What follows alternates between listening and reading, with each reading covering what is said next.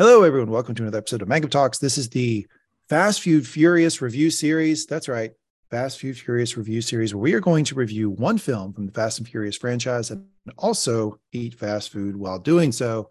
Wonderful concept. This is our first go at this. We are we are reviewing the 2001 edition, the original, the OG, the Fast and Furious movie, while eating the OG fast food restaurant, McDonald's. I'm your host Lee. I'm here. I'm joined by my co-host BJ. BJ, how are you? Um, I'm here. Uh, um, I'm doing it. BJ's We're- here. we're He's doing doing it. Spencer, how are you? more than a little bit apprehensive, but present. And Levi, you got your McDonald's? Absolutely. I'm excited, unlike Spencer, who's apprehensive. This is, seems exciting. I, I I haven't even I haven't even had half of this menu before at any point in my life. I don't know what I'm getting into. Spencer, you can't be a fish out of water when it comes to McDonald's. I'm just going to be honest here. Like you're He's a just like- fillet fish. It doesn't out of- work. out of Yeah, it doesn't work. Everybody's had McDonald's. I'd say that it doesn't. The, this this concept though is pretty funny because like nobody has to ask me, have you had this type of fast food? Have you had this menu item before? And nobody has to ask Levi, have you seen this Fast and Furious movie? Because he has We seen it, do you. We're and I have eaten it. That is that, that's You the are a place to go. Sherpas. Everybody's seen the movie though, right? Uh, BJ Spencer, you, you guys watched the the Fast and the Furious. For the for the second time in my life, yes, I've watched the first Fast and Furious movie. Did anybody figure out a way to wa- a place to stream it? Because I, I I had to buy it, I- or not buy it. I had to rent it. the I- cock. Pe- Peacock's the one freeway, otherwise Amazon. It was on the cock. Okay. All right. Well, I I clearly have Peacock because that has WWE. I just didn't notice that it was on there. So I gave three ninety nine to the wonderful people who made this movie back in two thousand one. Uh, okay, so let's get. Um, I think we should start with the food first, and then we'll we'll start talking about the movie. So we have a bit of a controversy here with the food. I sent out a food order. My food order, I think, was a pretty good representation of the McDonald's. It was. menu. It was. It's a Big Mac meal with a Coke, a filet of fish sandwich, which I have my reasons for the filet of fish I'll talk about later, a plain cheeseburger, which is almost like the vanilla ice cream of fast food. You get the plain cheeseburger so that you can do the comparison back and forth, and then also a four piece nugget so we can compare the chicken nuggets. I think that Levi and Spencer both got these menu items. I have them. They followed. BJ directions. just went all off on his own and got a happy meal. Is that all you got? What I, did you I, get? I got a grimace. Happy Meal. A grimace birthday meal. Okay, so Did you get a toy? Please tell me you got a I, toy. nope, I didn't get a toy. It's So not a when you happy got meal. the It- when you got the just a, it's just a thing. when you got that, did you get a, a regular hamburger or cheeseburger with that? I got ten piece chicken nuggets. Okay, so you don't even have a cheeseburger. Okay, so I'm gonna, I'm gonna have to be talking to Levi and Spencer here. What do we want to try first, guys? I do have some uh, something to disclose you, Terry. What's I know up? we're excoriating BJ for his his ridiculous order. Um, I didn't get the Coke. I did, in fact, get Sprite because I didn't want to have caffeine this late. Um, so Well, I you are apologize in advance. Levi's. Levi's got a precious constitution. That, that that little bit of caffeine would do you in, really? It would do me in. What I've learned is, as I've gotten so old, um, I need to to treasure So sleep. and I need to protect it. Um, and so I want to make sure that it, nothing comes in between me and a good eight and a half hours. Okay. Well, I do not have that problem with caffeine anymore. Of where I, I, I happily had two cafe lattes at dinner last night, was just fine. Yeah. Spencer, when did you start got drinking coffee? For the longest time, you were like, ah, I don't do coffee. I, st- I have started getting more into coffee as of pretty much the start of this year. Yeah, the, well, the Coke. Um, I mean, what? I mean, whatever. If you can't have caffeine late, whatever. But um, the Coke was a was an idea because um, the McDonald's Coke is specifically fairly famous. It is. Um, McDonald's has a special contract with the Coca Cola Company to have a slightly different blend in their fountain drinks of Coca Cola than every other restaurant that sells Coke out of a fountain. And so it's a Hmm. little teeny bit more. Basically, what they've done is they've ju- it's just like Ultra Coke. They up the amount of syrup that goes into it, and they also up the amount of carbonation. So both things go up uh, as a like a percentage, right? Like, um, so the percentage of syrup to water is higher, and the percentage of carbonation to base water in their carbonated water is higher, and that results in a different tasting Coke. And it's literally the only place that you can get that combination. That's part of the contract with McDonald's is you can't get that combination anywhere. Um, I even one time went on a four of the Coca Cola uh, facility down in Atlanta and asked them specifically if we could try the McDonald's Coke there, and they said they couldn't even sell it to you or have you try it there. You can only get it at McDonald's store. So that's why the Cokes. It, it's not like a huge difference, but it does taste slightly different. Coca Cola does at McDonald's and anywhere else. Okay. Well, it's just so BJ can participate for now, should we start with the nuggets? Uh, I, I put in an order for the other sandwiches, so they are they are on the way. All right, Start- that's that's a really good idea. So let's start with the chicken nuggets then, and then Yep. BJ with them. Which- which uh, is- sandwiches. And and the. French fries because I did get French fries and I did Okay. try one thing that you didn't have and the grimace shake is appropriately named. Um, because you In terms had a reaction, grimace when you drank I it. I did. I took a picture of it. It was uh it was tough. This is insanity. Like this is the definition of like, yeah, this is going to be a yummy meal. Everything, everything at McDonald's doesn't matter what you get. Yeah, it's kind of like I always roll my eyes when people are like McDonald's. It's gross. It's like, well, there's like ten thousand McDonald's restaurants in America. There's one on like every corner. Mhm. It didn't get that way because the food sucks. Like it does obviously taste good to the vast majority of people. Otherwise, they wouldn't be the largest selling restaurant as far as revenue in the country. So, I mean, clearly McDonald's does taste good. I might not. I mean, I know for me, like I don't always feel great after I eat it. That is that's like a that's like an Yeah. honest thing. But like going down, yeah, it tastes pretty good. For, for me, it was one of the things of where I, I, I ate a fair amount of fast food growing up. It's just never McDonald's because my family was convinced that McDonald's had nothing of the best of any category. Like you're in the mood for a burger, McDonald's didn't have the best burger. Mood for fries, not the best fries.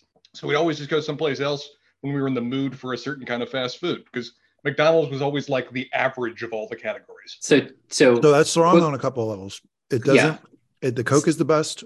The fries are the best, and the fish Well- sandwich is the best. So so Spencer, where did you go for the best fries? Because uh I mean and and and then Terry, we're gonna go back to you to to talk about tallow. Uh but Spencer, where did you go for the best fries? Because I really want to hear what the what the Leach household choice of best fries is. Uh, there was a place near me that was fast place called Backyard Burgers. You guys remember them? They used to be a chain back when we were growing up. They've since long since gone bankrupt. It was either that or I loved the uh, like heavily seasoned fries at like Bojangles. Those were my go-to kind of fries I like. Okay. So is, is this a chain that was like for restaurants in Charlotte? I don't know. I, it, it- was one down the street from me, and it was uh, good burgers and fries that I liked. Otherwise, in term, for fries specifically, it was I very much like the seasoned kind of like Cajun fries at like a Bojangles or a Popeyes. I just found those far superior to the other options. I mean, I always liked curly fries growing up. So so that was uh oh, you, completely curly off fries are piece, but Good- like- Ar- Arby's curly fries were awesome. I mean, Bojangles fries is of such varying quality across Bojangles restaurants. It's like almost even hard to talk about them in generalities because like Bojangles restaurants aren't as standardized as McDonald's. Like you'll go Nah, to some they that are good, some that are, lot. and there's a lot of like really soggy Bojangles fries. You can buy that seasoning though.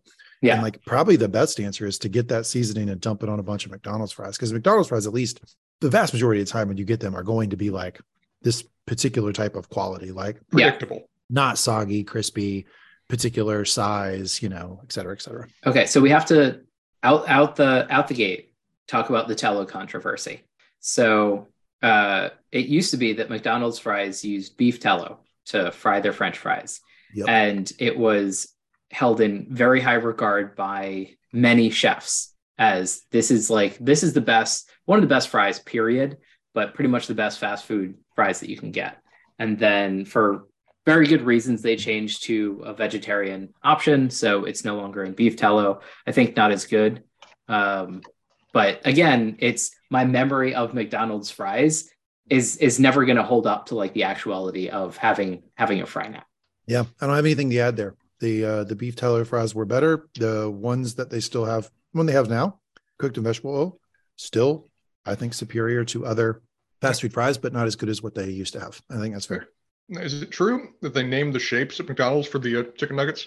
what I- I've heard before McDonald's that that the the, the that there are names for the shapes. It's like five different kinds of shapes of chicken nuggets that you can get. Is that you guys know if that's true or not? Uh, I know that there are five different uh, shapes. I didn't know there were names to them though. Um, I got a lot of McDonald's facts I'm going to be dropping throughout this uh, this podcast. Oh. Um, one of them was that there are five different types of uh, fry or five different uh, shapes for the McNuggets. I just didn't know they had names. So how do you feel about the the McNugget, Spencer? You're you're you seem to be approaching them with a lot of uh, skepticism. No, I Uh, have one. McDonald's chicken nuggets are fine. They're solid. They're predictable. This is what you guys summarize McDonald's McDonald's about is that if you're out in the middle of nowhere and you're just looking for a place to eat, McDonald's is always a safe bet because you can generally assume what you're going to get. It's not inspiring to me, but it's functional. Same is true for the chicken nuggets. They are stan- standard fare chicken nuggets to get from a fast food place. Spencer, I feel like your approach to many things in life, not inspiring but functional, is something that makes you happy. And it clearly Get- doesn't when you talk through- about this. Gets me through the day. Yeah, I don't know if that's I, I wouldn't I wouldn't call that. I mean, I think there are a number of things in the McDonald's menu that like are superior to other fast food restaurants. Like again, I think their fish sandwich is better. That's why I had you guys get that. I think that's the one I got is- no. Cl- that's the one I got no clue about at all. I've never ordered a fish sandwich at a rest, at a fast food place before. I don't even know what I'm getting into there. I mean, it's just a fish sandwich. Um, I, it, um, Night, and I nightmarish the- exercise. Had to work had to cross a river to get to it. Didn't even know what I was doing.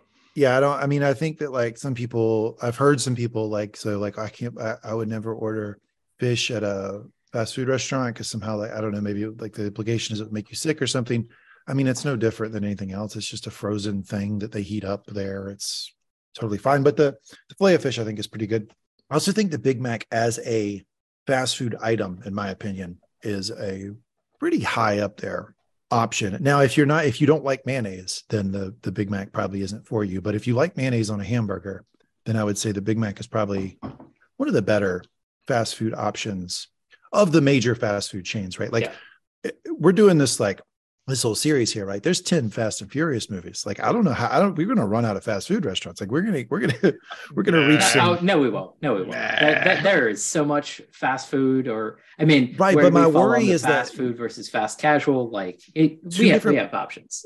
Yeah, but two different places in North Carolina, Massachusetts, and Florida. Like I, that's where I'm worried is that, that we may not be able to find one that is like neighborly for all of us. I'm, There'll I'm, be a Yeah. few that'll be purely regional. I'm not Yeah, that it's- worried. It's possible that Bojangles is going to require me to, to pay three thousand dollars to have it. We're, we're not going to do Shit. Bojangles. It's like Gold we'll belly. Do We're gonna gold KFC belly 'em some or damn Popeyes Bojangles. or or you know. Honestly, I can drive up the the major street near me and list off the seven or eight Yeah, chains yeah. that we have. Yeah, in terms of like great North Carolina options that I can't get down here, Cookout does not exist uh, this far south in Florida. Yeah. Bojangles not present. What's interesting is that BJ routinely will will will defer to my fast food knowledge, but they're just very quickly dismissed my concern and said we'll absolutely be able to find 10 fast food. No, I'm telling you, I don't think we will because um it- I mean, unless you go to exactly what you said, which is like fast casual, which is like kind of not the point of this, right? Just do like Applebee's or Cracker Barrel or something. But like, there's not really 10 national fast food chains that are going to be available in all of our different Yeah, I mean, I guess it's it's like how exactly we're defining fast food because I was going to float uh for for the next movie uh Panda Express yeah. I think and So- does that yeah. count? Did, are we doing Fast and Furious Tokyo Drift to make that work? That Yeah, that's that's the next that was- movie. That was racialist of him. Um, I I'm did want to ask ask you guys, it was a little racialist. uh, Spencer, are you excited for uh, Fast and the Furious Six with Subway? Are you ready to have a Subway sandwich? I, I'm amazed I was able to summon Tokyo Drift as knowing that was a Fast and Furious film. I don't feel know like what your reference is. I feel like Subway counts. Subway has to count. Subway counts. So, I mean, so I feel like the the the what differentiates like restaurants as, as really fast food or not is a drive-through. Subway does near me have a drive-through, so it can count. Same with me. Yeah. Yeah, I mean that that's where the like you know I don't I don't know what restaurants have drive-throughs you know what what counts but uh I I feel like that that is a very like is this fast enough where you could order and sit in your car and not go completely insane before your food is ready to be picked up and eaten. It's, it's it's amazing how just inconsistent some places are and whether they have a drive-through or not. Like there's a Panera Bread near me that has a drive-through. I did not know that was a thing. So we're defining based Oh, on drive-through, we get some weird options. Spencer, I want you to get a soup bread bowl from the drive-through and and just manage that with your life. I will do that for one of these episodes if you are in this with me, BJ. All right. Just- so I've just got a. Eat it in the car as a, like a sad person. I will film myself eating a bread bowl and a car of soup. I think that like uh so I've got I've got a story about the filet of fish sandwich, but I think I should wait until But- but BJ let's- gets let's- his. So let's why don't we uh, talk about the movie a little bit? It, The it, will be a little Furious. while, but yes, let let so so Spencer, Mm, I would just want to make sure that you watch the correct movie and not the 1939 the Fast and the Furious. Fast and Furious because it, it was a movie that was made in the 30s uh, that was kind of wild, and I did want to watch it. If I, if I found it streaming or I could purchase it, I would have watched it this out this morning or afternoon and come out with some Uh, with uh, some things from it, but it I was do- not available. I do love that you mentioned that, BJ, because I, I just Googled whether I could watch this online free somewhere and quickly found that the uh, the version of this I could watch online free was the 1930s version, which I saved for later. I'm Where gonna did you watch find it? Vin I, Diesel I, I also could in that not one. find it. I I'm can, I'll send, I'll, disappointed. s- I'll send you a link. I, I, Okay. I was like, what is this weird black and white version I'm now watching? I'm intrigued, but this is clearly not the right one. This might be reviewed on a on a Mangum Breeds podcast because uh, Sarah was quite interested when I found out about this movie. But qu- question for the 2001 film we are all going to watch: How many times has everyone did- here seen wait, it before? We did watch. that we did watch. Okay. Yes. Yes. Um, Thank you, semantics. Uh, Before we move is on the from second that- time I've watched it. it is it is curious you go to that sort of old, old school mu- movie uh, example as opposed to the in uh, in franchise curious choice of having the Fast and Furious be the first one and Fast and Furious be a separate movie that is much later. Um, Yeah. Woefully confusing. Yeah, Yes. pretty confusing. Uh, But I mean, honestly, the Fast and Furious, the franchise is full of weird ass uh, conventions. Too Fast, Too Furious. That was a, of a moment. Um, Tokyo Drift being three, and then it moved. Like it's it's ridiculous. yeah, they should have um, just named them one, two, three, four. I think. I mean, the But- best part is like it doesn't hold any convention. Uh, I don't know if there are any two movies that hold convention or if they're all different. I think they're all different, which is a convention in of, of itself. So back to your original question, um, how many times have I watched this? I mean, I don't know, order of greater than five, less less than ten times. Yeah. Okay. Fig- figured somewhere about probably the range. between three, maybe three and five. Um, I was I, wa- I watched this one in the theater, I think, but I have Me- I have me seen too. I've I've long since you know dropped out of the Fast movies. I know they still make them. I know Fast X just came out or something, but uh, 11's in production. yeah, I don't uh, I don't follow them anymore.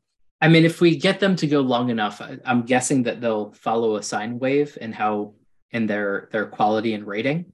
Um, but you know, we'll we'll have to see how how far out this goes. Uh, I I've either seen it two or three times. I I can't imagine that that I've seen it more times than that. Like I do remember already having watched it. I'm sure I watched it around when it came out and maybe one other time.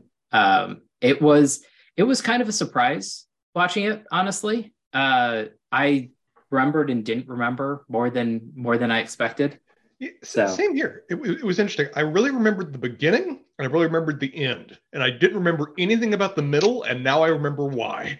The middle of this film is kind of dull. It's got it. It's got some nice drag racing and, and and interesting stuff at the beginning. It's got a actually pretty exciting kind of end in terms of just like the stunt work and the car work that's going on. And the middle's pretty relationship focused and got pretty dull on me. How's the tuna here? Uh, yeah, Hey, I got a pretty much question for the group. around there. Can we just get this out of the way early? on? Okay. I just need to get this out of the way. yeah little hard for me to watch this film with all of the extremely dangerous um you know maneuvers in the car the Mhm. outright reference to someone burning alive in a car in dom's father knowing that that that is exactly what happened With to paul, Paul walker, Walker. and how he died Yeah. in 2013 Yeah. little hard for me to, uh, it's a it- you know i actually was sitting back impressed that the franchise was able to survive it because he dies in a car when the driver is driving erratically and crazy and like spinning tires and all that he burns alive in the car and they're able to continue the franchise people are able to cognitive dissonance just separate that in their mind and continue watching these people drive like fucking maniacs and occasionally reference in universe people dying in cars and burning alive in cars little hard for me it just Is feels it weird wrap? yeah Levi, you'd know this better than the rest of us. Is it around that time that the series became less grounded and became more almost like you know superhero su- super super superhero or uh, A team kind of style? Did they kind of like do a certain escapism to kind of get away from the grounded reality of losing one of the lead actors? in a car Thanks for the clarification. That's the Um, part that trips me out is that he died like the characters in the movie. s- so ish i would say um i think it was fast five was the one the last paul walker uh, paul walker movie um where they do sort of computer generated imagery at the end um and by the like way his brother to cameo for a few scenes or stuff. i'm guessing like 20% of the, the, the american population that watched that movie cried in the theaters of that. And it was it, it is a very heart-touching scene where he's like Got oh my gosh this guy this, this guy's leaving. Uh, I will um, get I will get there eventually. but at that point they had already introduced uh, the rock's character um, is my memory uh, and that's when things start to morph towards superhero. Now now they're involved with the federal government. Now they're doing all these hijinks and and and yeah they they haven't gone to space yet they haven't haven't gone on a uh, Uh, give them time. Give them time. they haven't gone on a an a an arab uh, oil- oil money tower yet um, so Oh yeah, I remember that It- one. It's fun. It's fun you mentioned that though. 'cause Part of my perception of the series was now driven by watching trailers or seeing clips of that, where it's just the straight up A team kind of things that are going on. You know, more and more impressive kind of things. It made this film feel very grounded by comparison because a lot of the effects are actually just practical. There's some early 2000s CGI that stands out, but a lot of this is just they put some people in Honda Civics and they did some impressive stunt work around, you know, semis driving down the road. I kind of Yeah, I- appreciated that. It I had a very much more thought- realistic feel from that. I had that same thought, Spencer, when they were jumping between cars. I was like, straight up a dude jumping. yeah, but it but it also seemed like someone scared to jump, like, oh gosh, and then they do a very and it's a very short jump. I'm Mhm. like, man, six movies later, that would have been across four lanes. He would have Yeah. springboarded over, you know, it would have been very different. But it's one of the things where you can do you can do a lot less, but when it feels more like somebody's actually afraid to do it, it feels bigger than the, just like you know the, the lack of risks of someone just leaping through a CGI set. I don't know Spencer, if it feels bigger to me. I, I'm pretty sure you know the answer to this, but Hmm. The Matrix and The Fast and the Furious, which Matrix came out came out- first Matrix came out first. by two years. It, it is wild, Mhm. like it is wild to me Th- that, This is a mid-budget film. but it's fair. Uh, The Wachowski siblings got uh, serious money from uh, Warner Brothers, I believe, and and had to make uh, a different movie first before they got it. But uh, it, it is fascinating to me.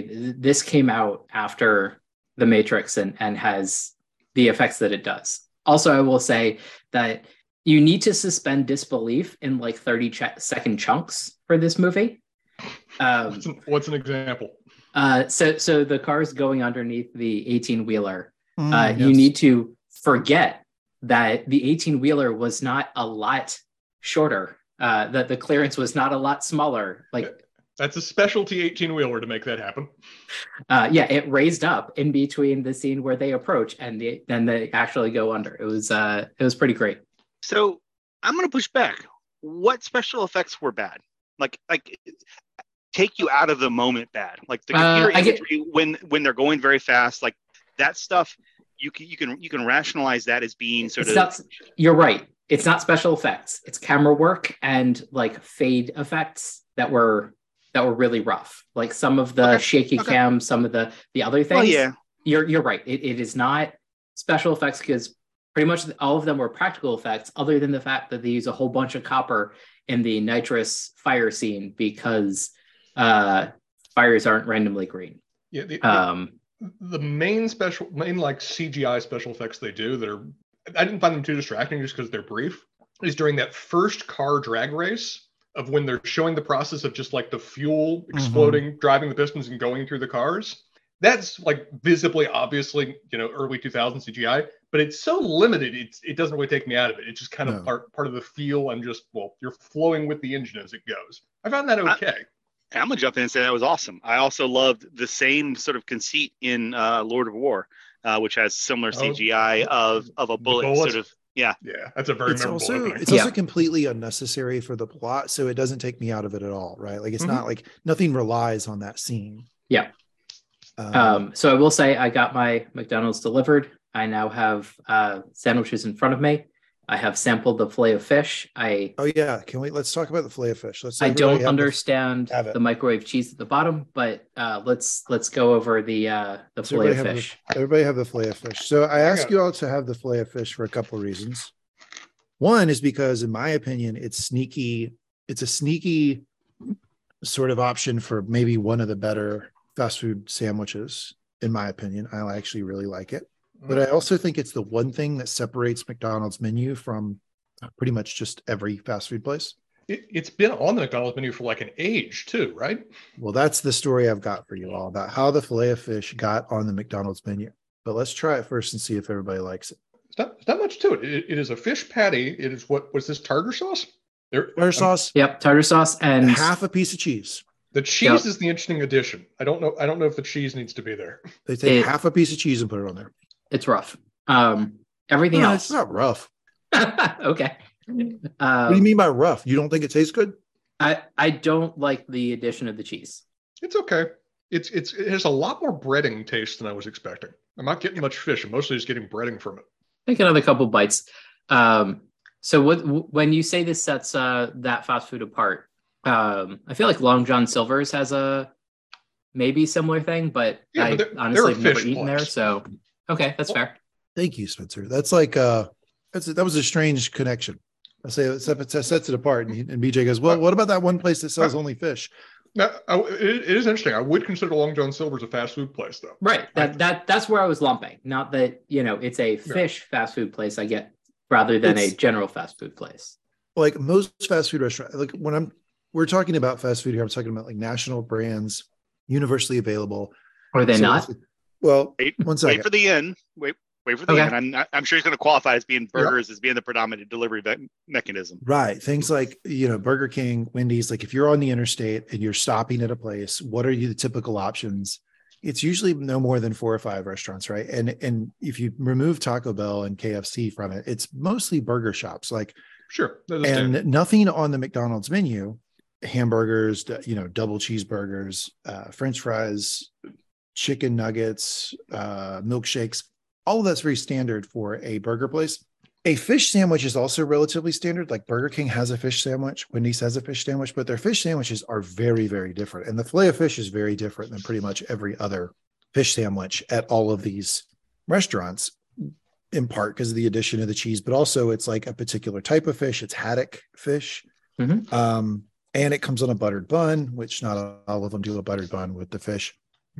So anyway, I think that uh, it's it's more of it's not completely unique, but it's more of a unique item than you would get on anything else in the McDonald's menu. And I also think it's an underrated thing. I think that like for years people would kind of make fun of the fillet of fish, like say, why would I get a fish sandwich at a at a restaurant or at a, at a fast food restaurant? I don't know. I think it tastes pretty good. I think it's one of their better options. So I also- I don't I don't know what the consensus is on this, but I I, I feel like McDonald's has surprisingly good sauces. Like that tartar sauce is it's a pretty good tartar sauce. I- I was going to say, the best part of that call. sandwich was the tartar sauce. That was surprisingly good tartar sauce. I agree with that, BJ. Welcome, All right. welcome, welcome to the dark side. Their tartar sauce is bomb. Um, in terms of like not boutique just you're gonna get it everywhere. It typically Mm-hmm. tartar sauce is, is so bland and just mayo-y that it's Just, just, just mayonnaise, yeah. They Yeah, I tend to put a, a little much on it on the sandwiches. Like I, I, I had to take a little bit off of mine I, for my taste, but that's just a personal preference.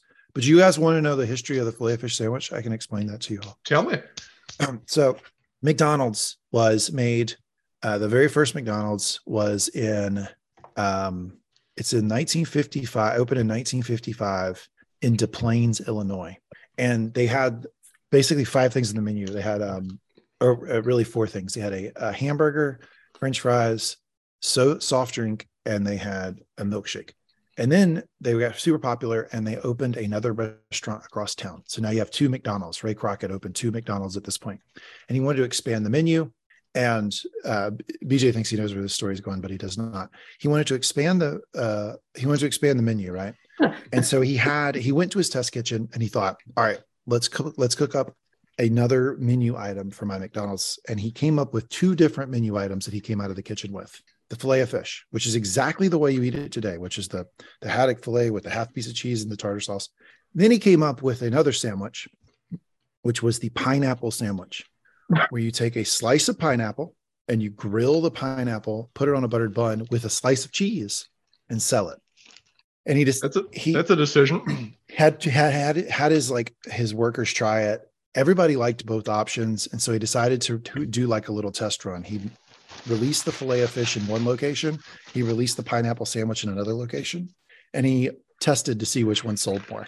Luckily for all of us, the fillet of fish sold more, so that's what he released onto the menu, and the pineapple sandwich was lost to history. So there you go. That's I'm how the fillet of fish I, I want to try a. McDonald's uh, pineapple sandwich. I like the fillet of fish thing. It it fascinates me that it's not a uh, a fish on Fridays for for Catholics thing.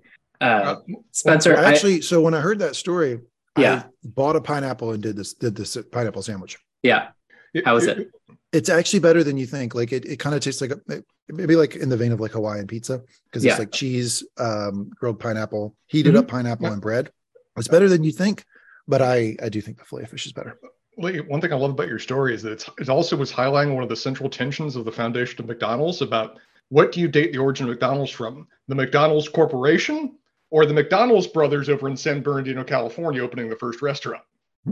Of where Ray Kroc's McDonald's, when he you know bought the licensing rights and franchised wherever else, very much centered right where you said he was the one that expanded the various foods that they were offering. Because previously it was just burgers, fries, shakes Yep. there's a lot of degree of tension though about who is the founder which if you guys haven't seen that film with michael keaton from a few years ago it's actually a, really a, a, a, a good film on that topic even if it does change a little bit of the history at the end So maybe like the next time we all get together, I'll make you all the pineapple sandwich. Um, it sounds weird, I know, but like I was just telling my mom this story, and she's like, "I would never go to McDonald's and order a pineapple sandwich." I was like, "Well, no, not now. But if Ray Kroc had put that on the menu 70 years ago, we might all think that's fucking normal. Like you, it actually, it's not as good as the fish sandwich, but it's better than you think a pineapple sandwich would be. so when you made this pineapple sandwich, Yeah. did you use sliced canned pineapple?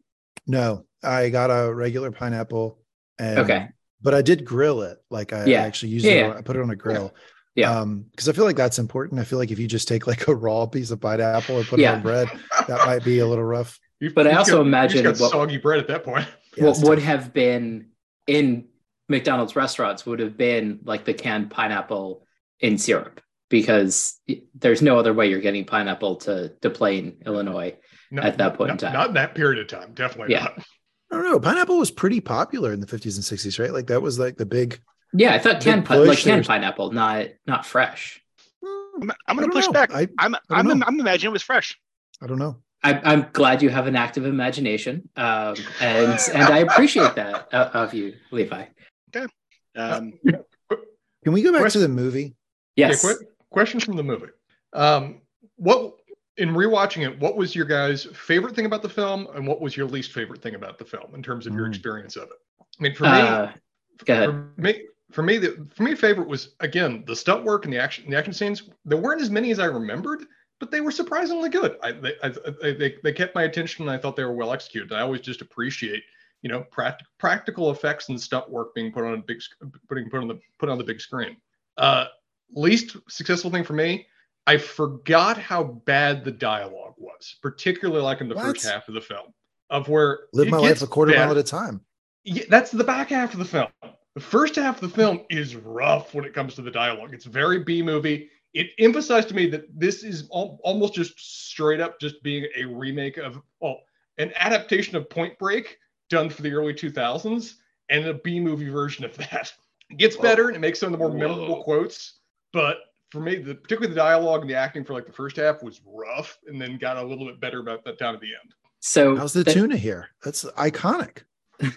Is is it? Is Yeah. that is that the motif from the next ten films that followed? No, I hope so. That would be great. been A big thing in my life. How's the tuna Yes. here? That's wonderful. uh, Has everybody tried the Big Mac? Because the Big Mac fucking rules. It is so a I'm good gonna- sandwich. we'll do I'm that trying next. things as we go. no, no, no, no, no, no. Let's do a cheeseburger next because if we do, do the Big Mac, we're not going to have the cheeseburger. Fair point. Okay. I already ate my cheeseburger. Um, the cheeseburger. So, so Terry is waxing poetic about fish fillets. Cheeseburgers from McDonald's. That's my jam.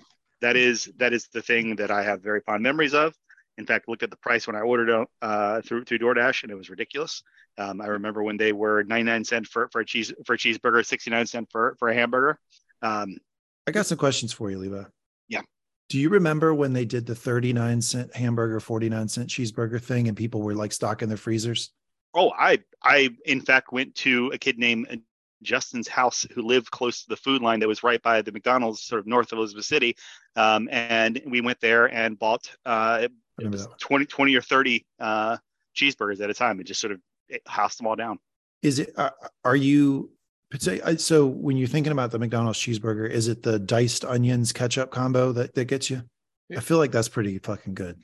It's diced onions, ketchup. Looks like there's mustard on mine, and, and a single a single pickle there's like one like i think the the ratio that the mcdonald's corporate goes for is there should be an amount of ketchup and then one fifth of that amount of mustard i don't so have supposed to onions. be way more supposed to be way oh you don't Ooh, have onions Whoa. you're missing out onions are the thing onions that is are... unbelievable the diced onions is huge well I, f- I found a little bit it did not really make it they blend onto my sandwich Wow. that's what makes the McDonald's cheeseburger so different. Yeah. Is like even when you when you go to like Wendy's and get like a standard cheeseburger, you're not going to get the diced onions? So I think it was a cheeseburger, but it might have been a hamburger.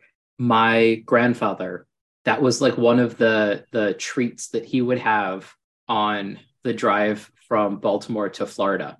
And so my my grandparents kept kosher and uh, in their house and I think just in general otherwise uh, like I don't know that they really went out to eat but like one of his his treats would be when he drove down like the whatever 17 hours or or whatever it is from from Baltimore to Florida they they would stop and he would get a, a McDonald's hamburger or cheeseburger I assume hamburger but like you know not 100% on that I'm very fond of the fact that McDonald's does the generic American cheese I feel like that's a good the generic American cheese yeah. for me is a Melts solid well. thing it's a good choice on a cheeseburger um I, hey Spencer I'll answer your question the things that I liked or didn't like about the film mm-hmm. um I got a bunch of answers to those questions, but like the first one is because the Fast series and franchise has become so ingrained and is like still so particularly relevant with like pop culture now. Making a lot of money. I had forgotten how dated the movie is. Like just just like basic stuff. Like um there's a reference to Fatburger and a double cheeseburger and fries is 295. There's DMX music, Limp Bizkit music. Ja Rule is in this film. Um and has half of the songs there is a song um, that gets a montage toward the back end of the film called Debonair by Dope, which Dope is just a standard rank and file Marilyn Manson ripoff, like as hard as you can, and made me super nostalgic for that particular type of like like heavy goth rock type thing that Manson did. Mm-hmm. Um, there's a, there's just a lot of things in it that just makes me like or like the the, the focus on like the cell phone and stuff mm-hmm. just just even like what they were standpoint. stealing dvd players yes yeah dvd uh, players combo Panasonic. dvd tv and vhs players vhs yeah. that that was what was hot uh, just even from an art standpoint, the film is surprisingly like yellow. It's got that kind of yellow filter that films from around like you know the late '90s and early 2000s just applied like we're in LA everything is yellow, orange, yellow, kind of That's an uncomfortable question. What? I think did did they did they change the tint of Jordana Brewster's skin to make her seem more closely aligned with Vin Diesel as she was supposed to be his th- his sister? I, I think because so. I think she looks way more brown in this film than she does in like life. Like she's a white person. Like it's strange and looking at her in this film. Probably also Michelle Rodriguez, but they could also have been. I feel like uh spray tan tanning booths and things like that were a lot more yeah but my back then. that and I, that's probably true but my question is was it intentional to make it look like oh my god Spencer. sister what fully work anyway i don't know I, maybe maybe that, it was uh, i i have had that thought before particularly early in the film her tan kind of looks fake it gets a little looks a little bit more natural over time but it make her look looks like, like it's a certain element yeah. to sprayed on uh, so there were a handful of things one I, I think they wanted to to deal with and reference uh, LA's smog, and I feel like that was part of the like filter going on. Mm-hmm. Um, the other thing that I wanted to to mention is, and I don't know the origin of this concept, but it, it's uh, it's talked about in a, a, podcast that I listened to called the Suck Fairy, which is things what? that you remember enjoying, um, and you go back and consume them again, and they're not as good as you remember them. And it's not that it was bad when you first enjoyed it. It's just, you know, it has magically changed in in in the the the period of time since you first consumed it uh, and visited by the suck fairy. I'm not saying this is a bad movie. I'm just saying it it did not hold up to my memory of it. I remember it being a lot more fun and cooler uh, when I first saw it. Yeah, I always that's a that's a type of take that's very common from people in our generation uh, of our of, no just of our age. I mean, like I think Yeah. I think that's pretty common. But like that bores the shit out of me. Be honest with you, when people are like, "Oh, well, that's not it. That it used to be so much better twenty years." It's like, okay, now I'm having a conversation with your imagination, like just your whatever you fictionally have created about what that thing used to be. Like I that doesn't do anything for me. Hey, uh, is this guy so the the head detective in the film? His name's Thom Barry, T H O M Barry. That's the actor's name.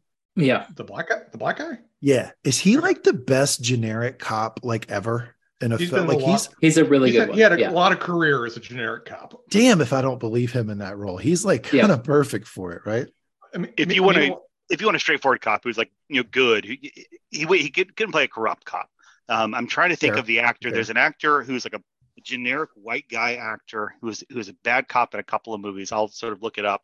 Um, but he's certainly this sort of affable, you know, stern father figure, but good good cop guy. Well, Yeah. I mean, even the other like boss cop guys, uh, it's Ted Levine, right? Is playing is playing like you know the immediate handler of of um. I think Paul so. Walker, right? The, the white guy with the beard. yeah, I mean he's he he is regularly playing a cop or cop adjacent most of his roles, part of his career. I mean he had a Yeah. career playing a detective on Monk. He was a serial killer in Silence of the Lambs, so that's cop adjacent, I suppose. Puts So- the lotion on its skin. Hey, I, I, sorry, sorry, to cut you question for you all, and then I'll, and then I'll, I'll I'll be quiet. Um, was I the only one that felt like Vin Diesel acted circles around Paul Walker? Like it felt like to me like Paul Walker was reading, uh, like I, you know, R.I.P. to the dead, right? Like that's uh, uh, everything. But like he, fe- it felt like to me that guy was reading like lines off a page, and like he was Vin there to be a Diesel was pretty fucking face. acting. Vin, Vin Diesel was acting. Paul Walker comes across in this film as if they picked up a model and just kind of put him in a film. Yeah. I mean, it looked very much like there are cue cards off screen to the point you, at times he doesn't even look like he's looking at the other actor. He's just looking in their vague direction as if he's reading the cue cards. It's They're like, zooming in on his blue eyes and hoping that that takes you away from his acting ability.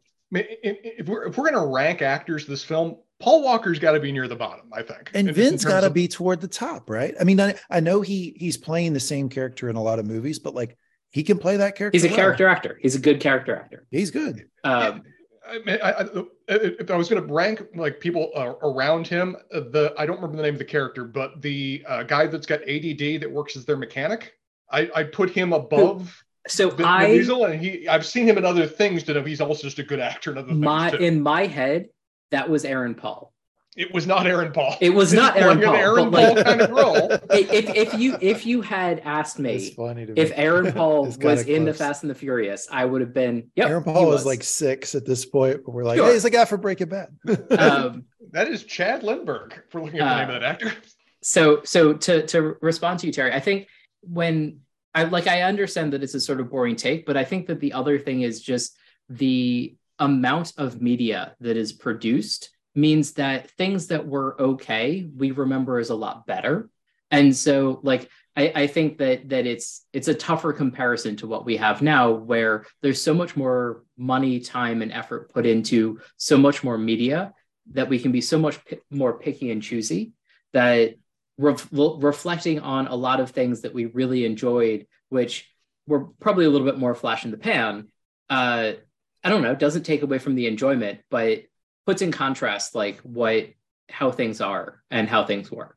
That's all. yeah, I don't know. It's just uh, on an indi- like on a take by take basis, it's, it's fine. But it's just those type of people who like every time you're talking to them will tell you that they used to like so and so, but it was way better back then, and everything sucks now. Like I don't know. I, it, it's a very it's a it's a it's a vein of negative take that that I don't enjoy when people are always like when they go back to something they enjoyed before and just decide now it sucks. It's like, eh. I mean, but appreciate it for what it was back then. yeah i mean tastes change and and that's the, sort of the other thing where um and then the consumption experience change changes like i think this would have been a lot of fun to watch together in a way that sort of watching it alone was less fun and so like i would have been hanging around with my peers watching something and i feel like that's the way to consume a lot of movies like this Speaking of character acting, Michelle Rodriguez played the same exact character in the D and D movie that was just released this year, right? Michelle Rodriguez has played the same character her entire career. She she has a, she is she has made a hell of a career off being typecast as the tough girl, and it's she's made a nice living off it. Guys, this is this is this is one you don't want to mess with, guys. You don't Yeah. want to mess with her. She's tough, guys. It's Tough also cookie fa- that one. fascinating to me how uh, fashion has changed in terms of like she fit both the fashions of today and then in terms of like how how she presented herself in the roles and they are so wildly different uh but she fit very well into each of those Uh, one question: um, How did you get? Um, and commenting on one thing you said, BJ, I think for several of us, we first saw it when we were in theaters, and this seems like a good film to see in theaters just to experience, you know, the sound of cars done through surround sound systems. It's another part of just the as- aspect of the original experience that can affect how you kind of remember whatever else. How did you guys feel about the trucker with the shotgun at the end as being like the primary antagonist of the film? We get a brief drive-by by Asian Asian mafia. Otherwise, the main threat from the film is a trucker with a shotgun that is trying to murder them. I mean at least it's not hobo with a shotgun so Same category. So I you- did, it was a little small scale. Yeah, It but you also don't need to analyze any of these movies when it comes to morality, right? Because ultimately, that that trucker is a that was person kind of what I wanted to go for here. Is he is defending himself against people that are trying to rob him and shoot him in some capacity. Not murdering, Correct. but at least knock him out. i mean Correct. or he's trying to he's trying to do his job and, and get home safely to his kids. This this guy's a working man who's be, is being you know sort of assaulted by these these these guys going around in luxury vehicles fundamentally. Um, this is basically the rich plundering the poor, uh, and this guy's defending himself, and he's the antagonist. Uh, also, I feel like the the first cars might have been Chevy Cavaliers rather than Honda Civics, uh, and then they actually subbed in Honda Civics to the second heist. It was uh, definitely Honda Civics by the second heist. I would say that much. Yeah. Um, I have nearly that model of Honda Civic still. no, you don't, Spencer. It's That like ten year- years later. That year. No, you don't. I, it's got a mid 2000s Honda Civic. It's around, it's around the same period. no, you, oh no. So the the Honda Civics that they were using were late '90s Honda Civics, and there were a, a bottle change between that and the car you have. I know exactly what car you have. I That don't know. started I- in about 06. I was going to call bullshit because I think they quoted one of those cars at 80k or something. And Spencer, that would be he wouldn't even walk by a car worth 80k. Like I, I think the, one. the He's so scared he would he would he's Yeah. so scared he'd mess it up Yeah. walking by. uh, I think the modifications were closer to that. So uh, I also like the the random uh, knockout gun that they have that they use once and like never shows Never up again. It's this like weird sticky thing that hits the guy's neck and he just uh also the the the dildo grappling hooks were pretty great. Um Whoa. but So, you, so you're, you're just to Spencer back to your question about what, what age age is the best about this is ultimately the the way the idea of using a car as a mechanism to to um, assault a moving 18 wheeler is is amazing. That's that Mhm. mind that- that's mind blowing. And that's the thing that like you can look you, you can say some things are dated, some things are slow, some things are not great, but ultimately still the conceit of the movie fantastic. Fantastic. It's a it's such an inventive way of doing things because traditionally cars are, are are about the sort of you know battle between two individuals as opposed to be a moving platform to try to you know launch people other, other places. I also kind of feel like this uh takes Bond to the common people. Like that this is like a this is a classic scene in in like every Bond movie where and you know a lot previously like from horse to horse you'd get like jumping from horses to uh Mhm. another horse or or horse and cart or whatever and it it's taking it to partially the Bond and arrow but also just like a like more run of the mill you know it's not a British super spy. It's some group. It, it reminds me almost of it's in some ways an inner city western because they're robbing the stagecoach. The Yeah. stagecoach is traveling through the countryside. Even the last, even the ending part of the film, they're just in the middle of the desert. They're straight up just robbing the stagecoach as it's crossing the desert, and they've, we've updated away from you know being on horseback. They now have high performance vehicles. It is an L.A. western. I went to LA uh, last December. It's about six months ago. Looks the same. Hasn't changed in really looks 20 the same. I don't. I don't see a lot of difference in in some of the you know outside of the downtown. Uh, Do yeah, they looks- still looks very similar. wear snakeskin pants? hey, question for the group. This was a big thing when this movie came out among my friend group at the time. Michelle Rodriguez or Jordana Brewster? Who does it? Who does it for you more? Who who are you? Who, who do you think's more attractive in the film? Um, you, you don't think too long. Reptile brain answers only. BJ go. Uh, Brewster. Spencer, Rodriguez. Levi, Brewster. Brewster for me too. It's three to one. I mean, Spencer's Hispanic, so What Bru- it, Bruce, it, I, it tracks. Jordan. I've also seen Brewster just being hot, hotter in other films. I don't find her particularly attractive in this film. Is it because of the all the different coloring that they've done to her? Maybe it's that. Spencer's a It's colorist, the, it's so the inauthentic nature of her. um, it, it's also such a weird contrast between Michelle Rodriguez having seen her recently and seeing her in this, like how different she looks. Yeah, for sure. Well, yeah, Twen- she, 22 years will be a thing. This was like her second film or something too, right? And like it's It also was, tough. yeah. It's also tougher because it it's hard to not see them like as so much younger than I am now, and that wasn't the case when we watched the movies when they came out.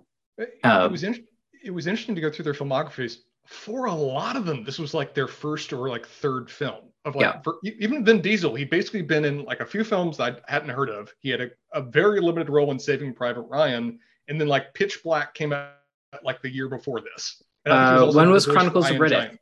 Chronicles of Riddick was after Pitch Black. Okay. Um, Yeah, Yeah, he was a I main mean, he had his in- uh, breakdancing career.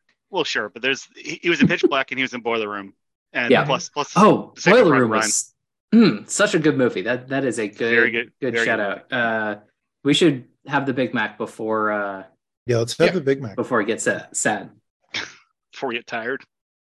yeah, Big Big Mac, I feel like is like the most standard menu item at McDonald's that I've never had before. Hmm. Hard for me while- to believe, but I can't argue it. I, I think it was always just like the inner, like the fact that it's like a Dagwood sandwich with the extra layer of bread in the middle. Even as a, as a kid, I went, eh, I don't. Why am I paying for more bread? I would always just get the you're double. such a quarter weirdo, Spencer. No, do you, th- do you not like club chance. sandwiches? Zero percent chance exact you logic. said this. I Club looked- sandwich. it is- Club sandwich is a great sandwich. ex- exact logic of my brain. I'd always go with the double quarter pounder because I thought I was getting more for it. I swear to God, I would have hated you as an eight-year-old. Like, just like, why am I? Why, why am I paying you for bread? hate me now. What's changed? Um, Sometimes Yeah, I we- think he doesn't have a take and he just has to cook up something. You know, like there's no real Big Mac take, and so he just was like, "All right, what, do- what do I got? What do I got to find here? All right, well, middle piece of bread." I No. will say you stumbled on on you know my opinion, which is that I al- al- always love the the quarter pound with cheese more than the Big Mac. Um, I don't know if I necessarily thought because of the the added bread. I don't know if I was really counting carbs when I was 16. All right, this this needs more ketchup. I will be right back. No, it, it's like, like like when we tried the cheeseburger earlier. McDonald's bread's not that great because I don't think they toasted enough. It does come across as being very, very you know, like doughy bread. So like with the cheeseburger, I feel like I'm eating mostly bread. And for this, again, I'm just getting a lot of extra bread. For someone who's a bit, who's a fan of the McDonald's cheeseburger, I'm not surprised you like the quart, double quarter pounder because it's basically an amped up version of it. Yep. Yeah. Um, Big Mac. I mean, I for, I- I'll be very transparent. Like, I mean, I I my favorite condiment on a cheeseburger is mayonnaise. So Good, good call. I, of course, am going to like the Big Mac the most. Um, I love the focus on the special sauce as pickle relish. Plus, there's also pickles on it. I love pickles. Um, the whole thing really works for me. I like the shredded lettuce too. However, the shredded lettuce does not set up well to to sit around for a very long time, as BJ mentioned. So, like, we you do you kind of have to eat the Big Mac right away. It's not something you get for for later. Levi, what, what was your what was your favorite and least favorite thing about the first Fast and Furious film? Um, I will give you my view of what it what it is now, not what it you know what it was when I was 16 or so. Um, Sure. I like the fact that it's low stakes, uh, not a lot of action. I mean, like ultimately, I, it does get exhausting to watch action movies where every five minutes there's explosions. It's it's Mhm. it's too much. It's too amped up. Um, sometimes it's fun and and it's fine, but it the fact that every movie has explosions every five minutes is a bit ridiculous. Yeah. Uh, whereas the, the low stakes here, to me, actually is a good thing. Um, I it is still mind-boggling that they took a bunch of thieves who are robbing working class people and like took took them to be the saviors of the universe. Like that is that is a, a, a mind-blowing transformation. It, it is an Um, arc, I gotta say. Um, what didn't age well? I mean, just the the late '90s, early 2000s stuff, like all, all that stuff, right? Like I mean, including what was it, Leon or um, his his f bomb, um, calling someone a, a a gay slur. Uh, that All right. of course. Ooh, yeah, that was tough. That surprised me when that happened. I forgot about that. That was tough. Yeah. I yeah, saw yeah, I that. forgot about Paul that as Walker, well. Yeah. You, you don't When he was leaving the tuna shop. anymore. I Um, really want one of those tuna sandwiches too. You are just committed to this tuna sandwich. Did not look like a great tuna sandwich. I'm a I'm a romantic man. I love the idea that you go back to the same counter every day. How's the how's the tuna? She knows it sucks. You know it sucks. She knows you're there just to talk to her. I don't know. The whole romance of it got me, man. I'm a I'm a rom com guy. I like it Is it is the romance your favorite part of this film? for sure. Always, yeah. That's the most relatable part to any of this stuff. I've never jumped up from a fucking car to a goddamn eighteen wheeler before, but I've I've you know uh, gone into establishments and and thought you know a woman is is pretty and I wanted to talk to her. Yeah, it's it's I- the I- most relatable part of it. I thought they very much could have cut the entire romance from the story, and I would have liked it better. But Romance, Jerry, Wouldn't be anything left. Speaking of a big romance guy, A 40 um, minute movie. what do you think of Vin Diesel's Done. and Michelle Rodriguez's relationship? You think it was a little weird? in in real life no, in in the movie. because it happened in real life. In the movie, a little weird. It was a little weird, you know, when she does the hyper aggressive, like, um, I, I, I I'm gonna You're- you're gonna give me a massage your now. face. No, no, no. I'm talking about when he shows up to the when they're at the race and she that he, he's talking to these two women and, and she Oh, comes right. up and She says, I'm gonna put off." I'm gonna put you know tread marks on your face or whatever. And he's like, I'm just talking to him. Like it almost felt like um they they they they alternated between like simply sexual and then like trying to make them like a CBS sitcom type of thing.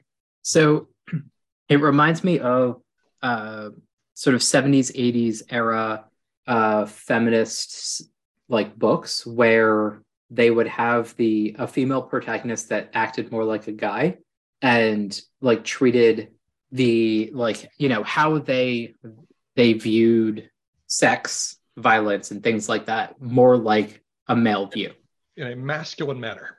Yeah. Levi, were you not buying the relationship between Vin and, and Michelle? thought it was extraordinarily weird. Um, let's put it that way. Um, Yeah, it The- wasn't normal. I'm, gu- I I'm mean- guessing their relationship holds for like the next whole mess of films too, right? Uh-uh. Spencer, this isn't Mass Effect. You you can No. you can uh like you know go with a different. I want my uh, save roman- game to carry over They now. Become they be they're they're they're lifelong partners of the family. They're family, above all.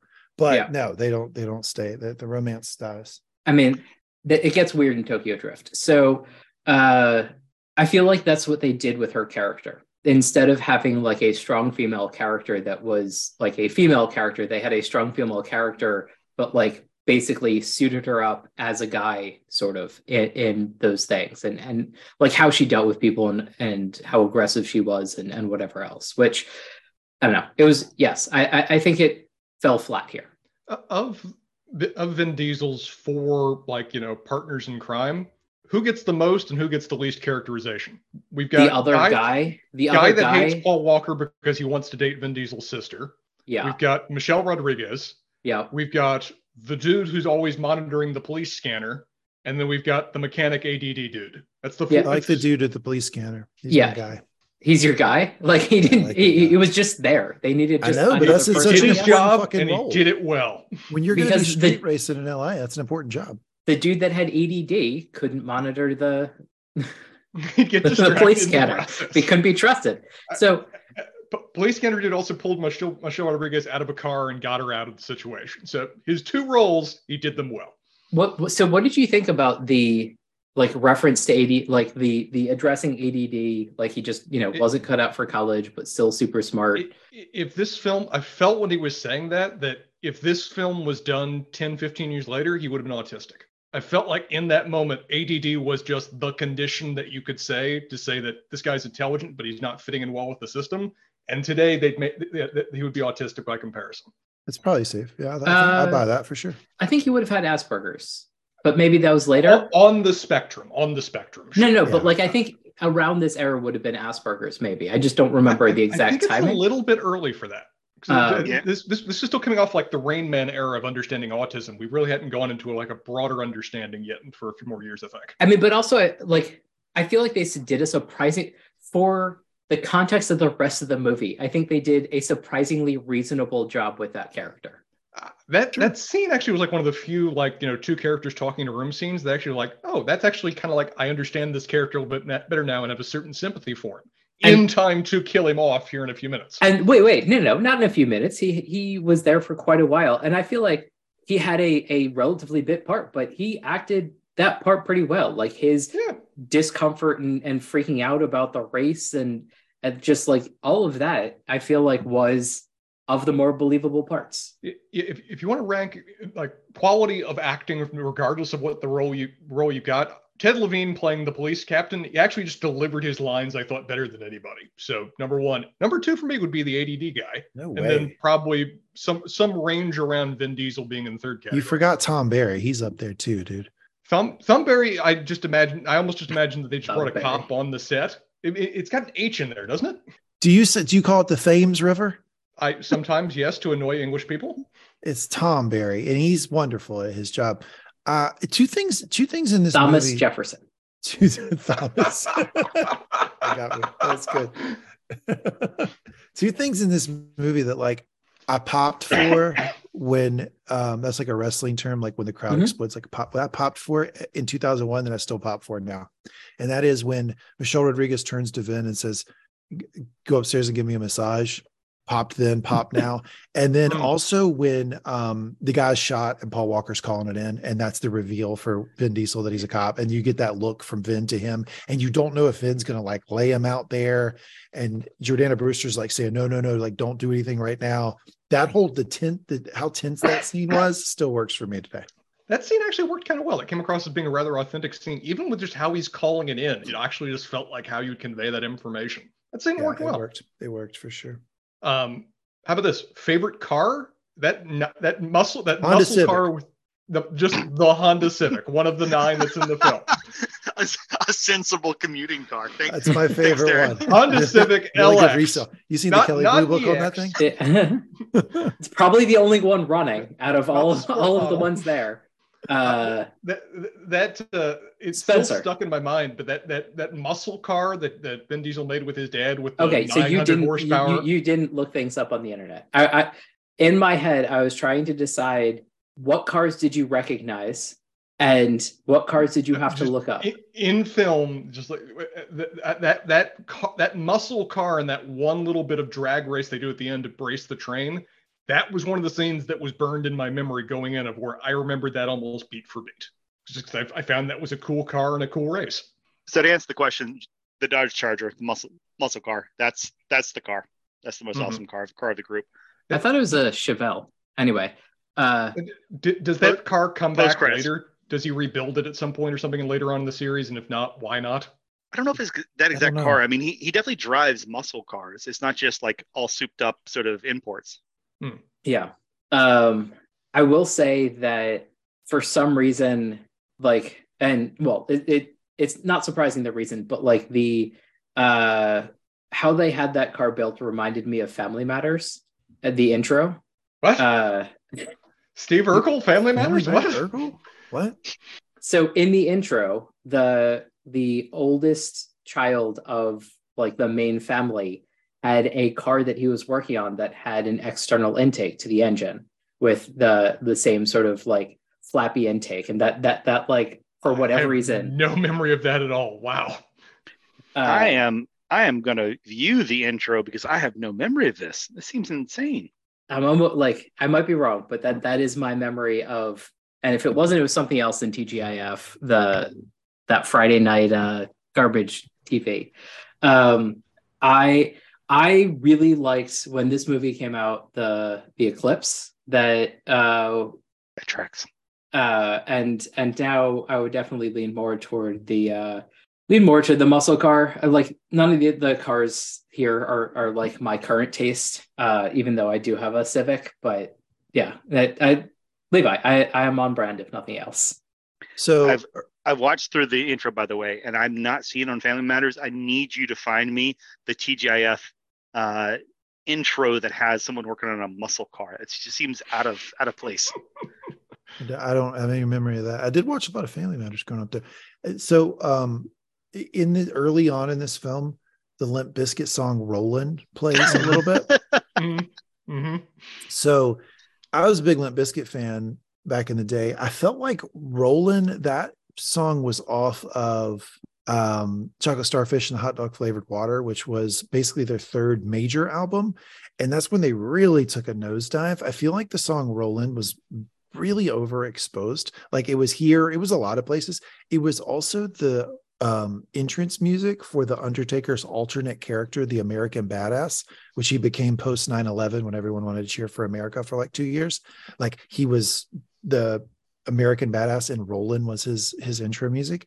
I feel like Rollin' is a pretty good timestamp for when Limp Bizkit fell the fuck off a cliff. Like when you hear that, when you hear that song, Limp Bizkit is irrelevant in four, three, two, one, irrelevant.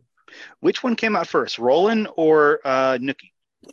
Nookie was, was- previous. was Nookie, Nookie was off their second favorite, their second um, album, second major album, and then Rollin' was Chocolate Starfish, Chocolate Flavor Water later. I'm gonna, I'm gonna be honest here. The, the the thing is, is that Limp Bizkit and their career is what realized like it, it's what cultivated a hipster mentality even before I knew hipsters existed. Uh, because I remember staying up late and watching MTV and um, seeing um, a video um, for for for you know a, variety of sort of nu metal bands um, because that, that that was the genre they were in. Um, and yeah, seeing a lot of other things. Seeing what was the name of the song? Uh, counterfeit. Faith, counterfeit. It was counterfeit off of uh, Three Dollar Bill, y'all. Um, Yep. seeing that, and I remember thinking, "This is amazing. This is great." And then seeing them transition to the Nookie and Rollin' sort of like pop nu metal-y stuff, and thinking, "This is ridiculous. Like, I hate this." I liked their second album, but when they if they got to the third one, I I, I really yeah. It was I you know I didn't I didn't call Limp Bizkit correctly. I got I got a hand up for everybody. I thought they would be cool for a long time, and they really were not. I missed that one. So, BJ, you Yeah. you uh you found the timestamp. Good, because I was I was fast forwarding through. So it they changed the intros for different seasons, I guess. Like Sure. I, I don't know which season intro this was, but yeah, that's the. I, I I think that was the first time that I saw an intake like that, and and so like it sort of uh I don't know was a thing in my head. That would track if it was like late uh, 80s, early 90s. Yeah, So there's But- one particular scene of this movie that I think informs the rest of the series more than any other scene. Go on. and I, I just want to go ahead and throw it at you guys and have you guys react. I think that the scene that most informs the rest of the franchise is the cookout scene okay, because yeah, they focus so much on this becoming a tight family unit and they have God knows how many cookout scenes in the rest of this franchise, a million. And that is the one moment in the film where it felt like Paul Walker was being a part of it and it looked very familiar. I mean, like, you know, Jordana Brewster's character's coming out there with the beers and he's like finishing up the it looked like a real cookout, like how people are sort of like all over the place trying to like get the food on the table, etc. I feel like that that's the scene that if you look at the rest of the film, the films, they looked at that scene and said, okay, that's kind of the model we're going to create here going forward. I mean, it- there's a bunch of car stuff, right? That that's the whole that's Yeah. the, the motif, right?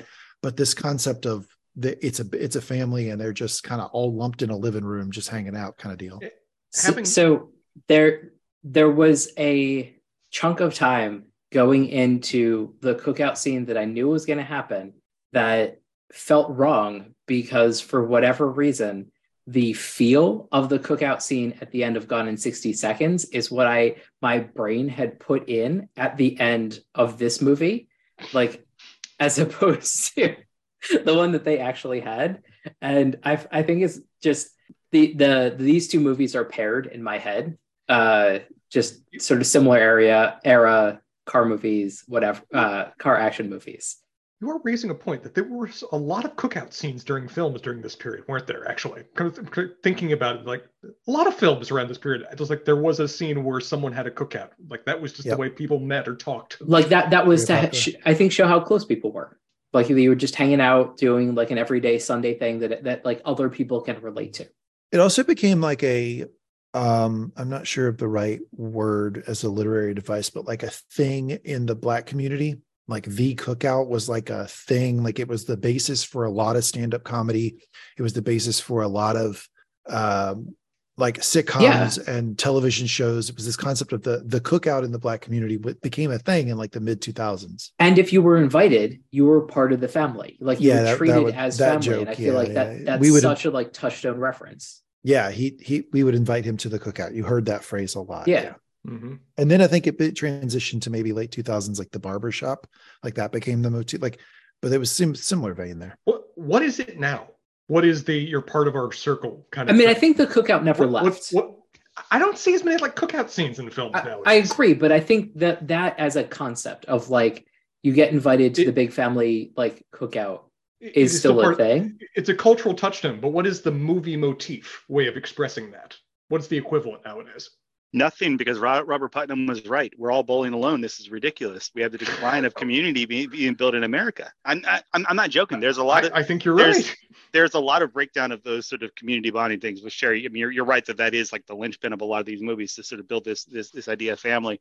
But a but a cookout is such a great way of doing it, right? Because everyone comes over. Maybe you, you- people bring Everybody's some got stuff. a job. You- you're you're cooking for stuff you're, you're for people you're providing for them like you're welcoming them to your home. It's a great way of of, of bonding and it's a way to, to sort of wrap things around. It also is like cheap to make cheap to to to build a set for and film and that sort of thing. Board You game also just nights point and out D that and D. there's I also should point out that there's so many there's like less movies of a representation of just people in modern day right? Like so many more movies now are like either fantasy superheroes or historical pieces where you wouldn't be depicting something like like there's not a, there's not as many movies of like people set in the year 2023 doing things that people do like Mhm. Yeah. there's not a lot of that Um, I I, will- I, I- I agree with you that I think going going to a place and meeting in a large group is a less common motif currently. And and like I, I was joking a little bit, but not a whole lot. That that like getting together for board games or D and D or something like that became it is more modern. Uh, I feel like Big Bang Theory was like put that in people's consciousness of like that's a thing that you do and you get together on a particular night of the week and play a board game, play D and D, play whatever it is. That I mean, there are probably other things, but like I, I think that it's shown up other places. And the so game I- night se- seems more topical nowadays. Yeah. i thought you were you were throwing out the d&d reference because of vin diesel vin diesel is sort of like a famous d&d He player He is, and Yeah. and Yeah. and a lot of He's a dungeon celebrities do master. it. Like that was another reason that I thought of it, but like I think that is the a little bit more of the uh group thing to do that or like a trivia night or something. Like it, it's it's a little bit like it's a less uh just generally social activity and more of like a an activity people do together. And I think that's a very big change. well If you'd you also could- say go ahead Levi. I was gonna say it's also like it matters very much the types of movies you're watching, right? Because like I, I think you're right, Jerry, that there's there, there there- there's less of that nowadays. But it, I don't know. I mean, like I'm not watching those movies, right? I'm not watching art house films um, or like serious dramas where these things may, may come up. Whereas like to your point, like this is an action movie. This this isn't you know this is not based on a French novel. Um, and and they still have that this sort of like scene of togetherness, community be, being built. Um, I mean, God only knows what you know what's what's happening with you know the, this sort of Oscar fare.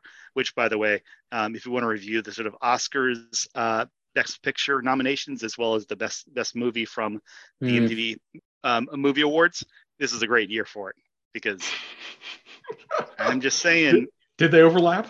I'm saying MTV may have got them.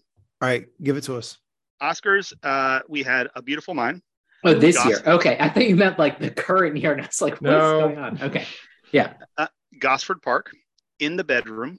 Uh, of course, they had to get Fellowship of the Ring Mhm. and Yeah, 'cause it Moulin was Rouge. dope Moulin Rouge sucked there's an overlap here with with MTV um, on Fellowship of the Ring, and then the remaining. Here's where the where the delta is. Uh, Black Hawk Down was nominated for for best movie uh, by MTV. Good choice, MTV. Definitely better than the vast majority of the other movies, other than A Beautiful Mind. better better than in the bedroom Uh, the Fast and the Furious, Legally Blonde, and Shrek. I'm saying that like I think Disney I, or Disney. I think D- MTV has them. I think they're Yep. those are better films. if Yeah. you wanted to to drop uh, any one of Black Hawk Down, Legally Blonde, or Shrek, um, and put in a Beautiful Mind, I think you got the winning category. Now I love Yeah. Black Hawk Down. That's that's my movie, but I understand that I'm that's a that's No, a it- quirk it- of me. I, I would Right? It- say it's an incredibly well done film. That's a So- good film for sure. I'm gonna co- uh, come out a little bit of left field. I, I feel like Shrek was the renaissance of like the modern renaissance of uh, animated film. Uh, Shrek, Shrek is like even rewatching it. It's a great film. It's It's, really well done. Yeah, it's no, well no, crafted. but- but has a And lot of Legally heart. Blonde is fucking good. That's a I- good movie. I'm not saying like Fast and the Furious, I wouldn't put up there. that it's weird that it's good, but like I think that it changed Was a weaker one. how people consume animated movies. it, it was a it was appealing to I a agree. very different kind of focus. It wasn't trying to be Disney Renaissance. It was in many ways trying to take the piss out of Disney Renaissance, and it Yeah. resonated with people. Wasn't that the first one where people were like, it was very in vogue to say, oh, yeah, you could take your kids to it and there's something for adults yes, too. exactly. Yeah. Like I think that you know it it was it, it started the trend of everybody can enjoy this movie rather than we have a narrow target demographic. Levi, all those films that you just said, so all the ones for the Oscar bunch and the MTV bunch, is Black Hawk Down your favorite of all those? Yeah. Yeah. Yeah. Yeah, definitely. What about you, Definitely. BJ? Uh yeah. Well, I don't know. It, there is no in, in good conscience, I can't put Shrek and Black Hawk down in the same sentence, but For what reason?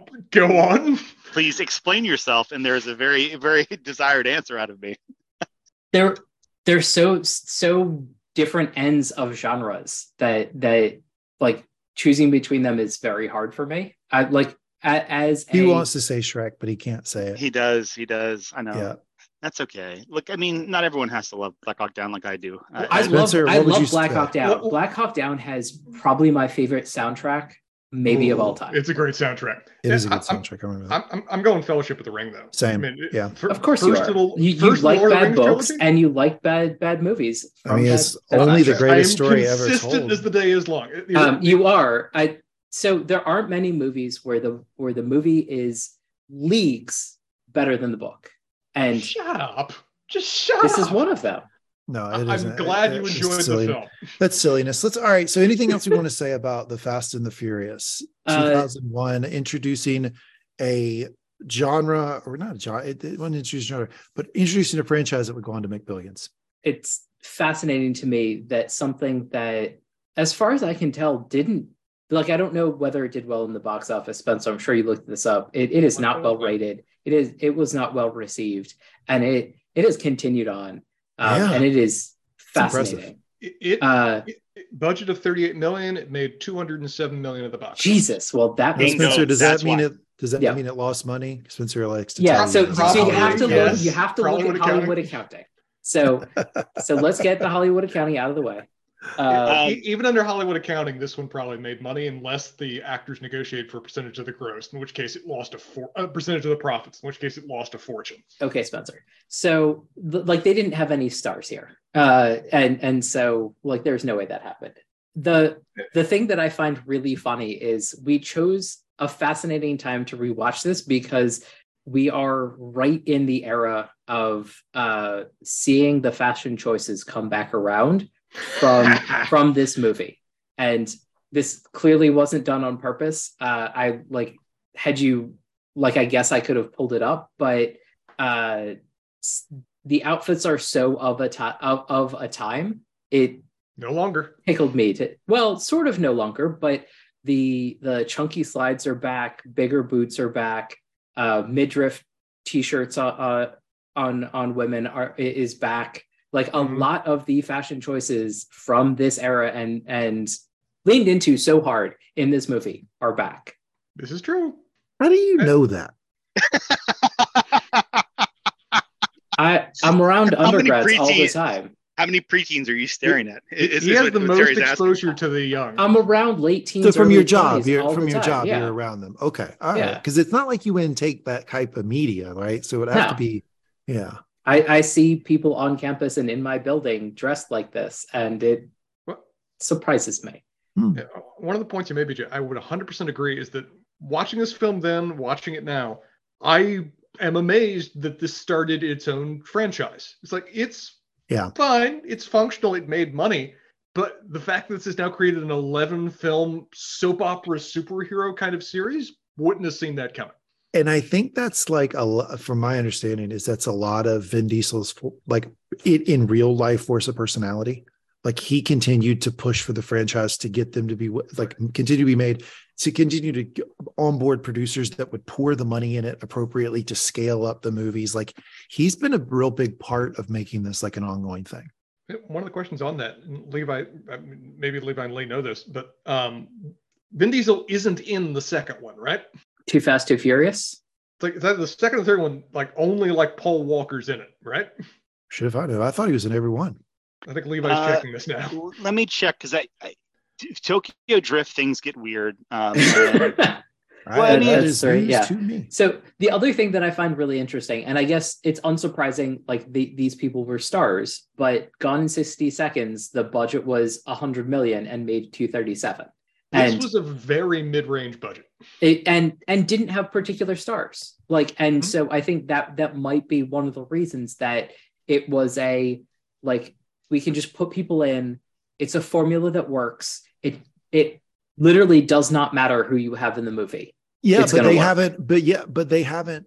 They haven't gone by that, right? Like what you're saying is not how they've made those movies because they brought in The Sense. Rock and like John Cena and like Eventually. Tyrese. Like, yeah, but I'm saying like that that that is not the model they use to make those films going forward. They actually who changed in, that model considerably and started to just big tenant with like any big Hollywood name they could get.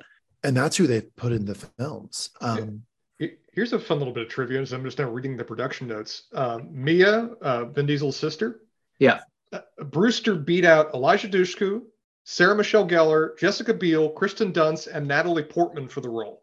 I'm betting that there was a money issue. I am glad they did. I'm glad they did not cast Natalie Portman because she would have thought she's too good for that franchise, and she would have sold it out on every fucking talk show she was ever on again. Yeah, like she does she, in every franchise. She so would not have made it out of the second film. okay, so Too Fast, Too no. Furious. So Tyrese Gibson, Devon Aoki, Cole Hauser, Eva Mendes, Ludacris. Yeah, Ludacris is in it. Like they they're bringing in stars. What? So a lot. So, a lot of those guys have stayed with the series since, right? so we had the first movie, the second movie, and I, I just looked up to confirm because I, I didn't know if there was like a, a, late second cameo of Vin Diesel.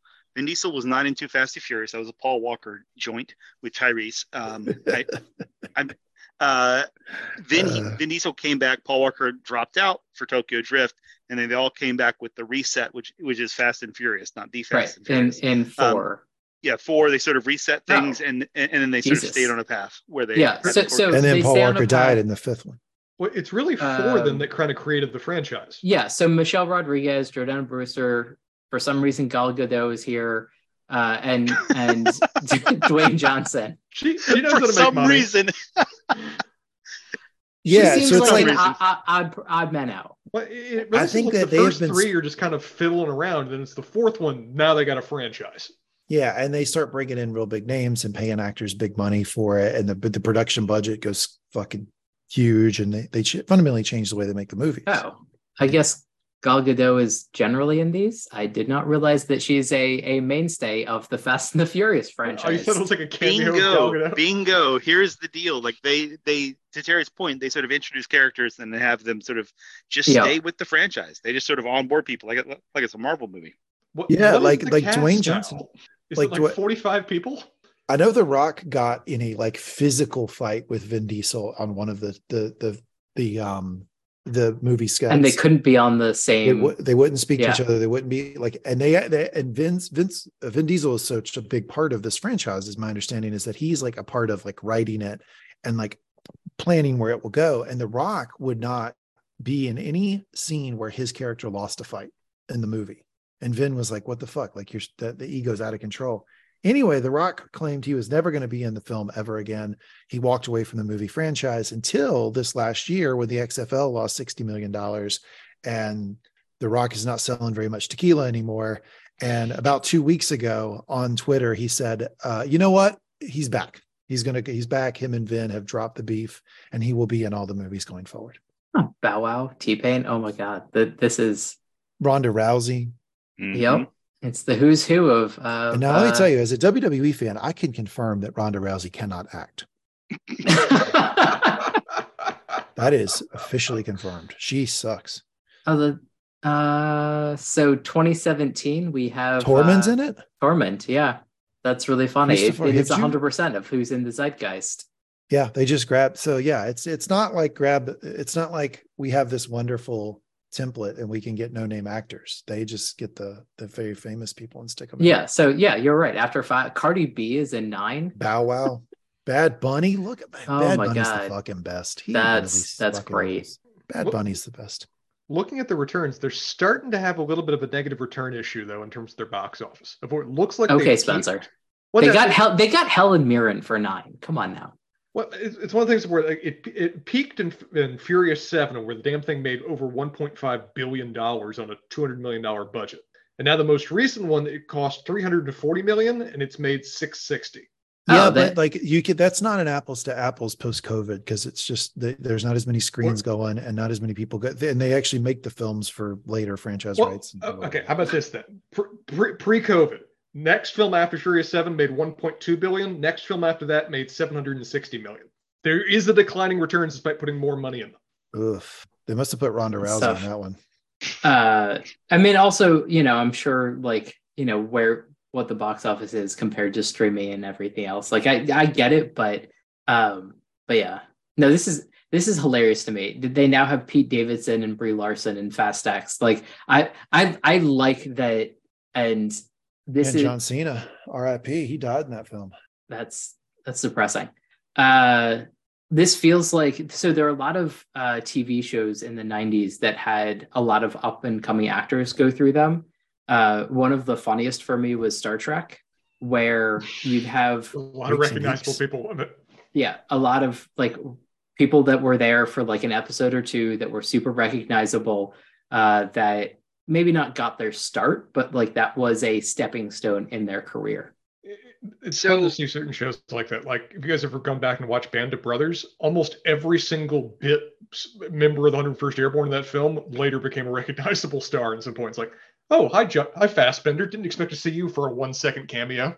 that is what I was going to bring up was that uh, the the main reflection, just doing research on a variety of things, is like where the hell are the ensemble young male going off to war movie of of, of the modern times? Right, we had Black Hawk Down, we had Saving Private Ryan, we Sure. had these movies with tons and tons and tons of young actors, and it is fascinating to see the see the sort of like cast there and be like, Jesus Christ, they got heavy hitters here. Like we got like five or six people who are going to go on to have like major success.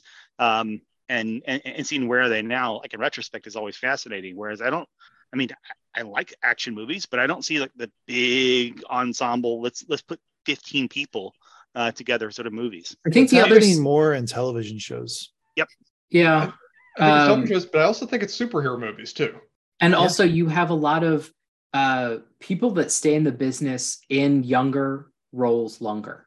that And absolutely so- is true Brad Pitt is still like in the zeitgeist, and that's kind of wild. Like in the history of movies and, and media, that that he is occupying basically the same niche for 20 years. When was Thelma and Louise? Because that was like his first, like you know, foray into that. That that was one of his first films and his first foray in that niche of that role. It's that must what 40 30 years, ago now. Thelma and 1991, so more than 30 years. Okay, I think it's about time to wrap up. Can we go around and give two grades? One to the movie The Fast and the Furious, and two for your dinner tonight from lovely McDonald's. Um, I'll start with Levi. Grades. Uh with mcdonald's i'd have to give it a a, a b plus a minus.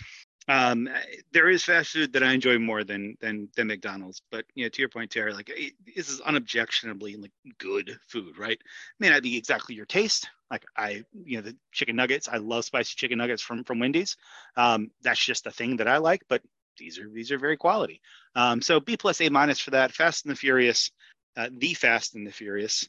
Um i'm gonna give it an a minus. I, I i really enjoy it um but i'm a sucker for action movies. BJ. uh i feel like uh for for the movie this was uh b minus c plus. Like i'm not unhappy that i watched it. It was slow in parts. It's not something i i go back to again but it was still generally a fun movie uh that did show its age.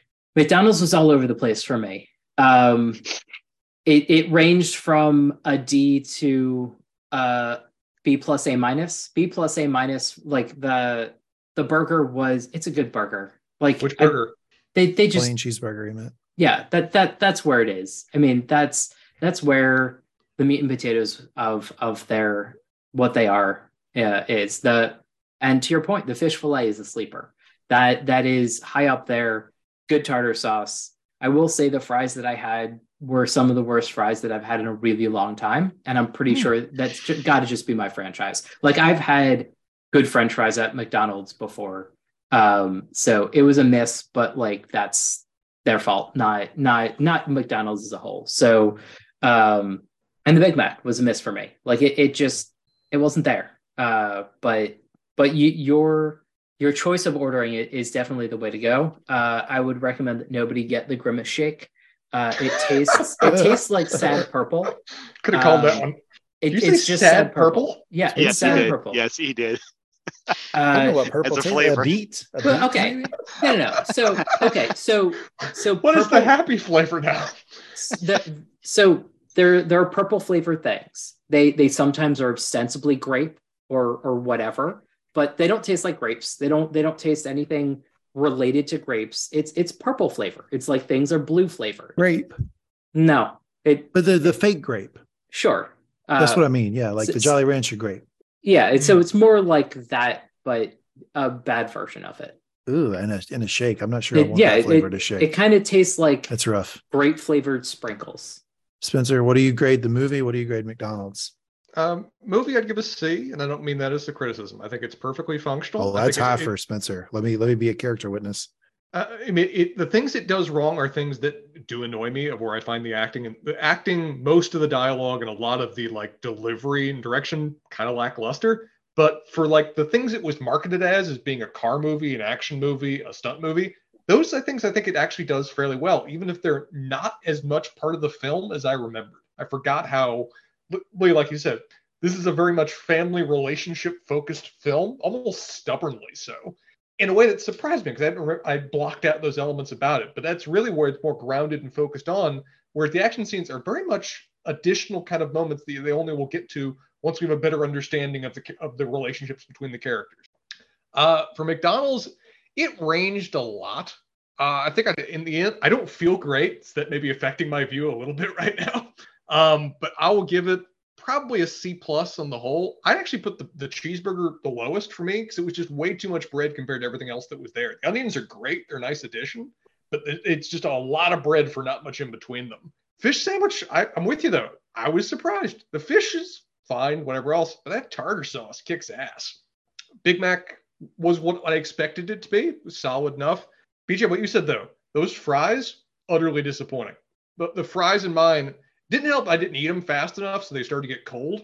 But mine were limp and kind of soggy in the container.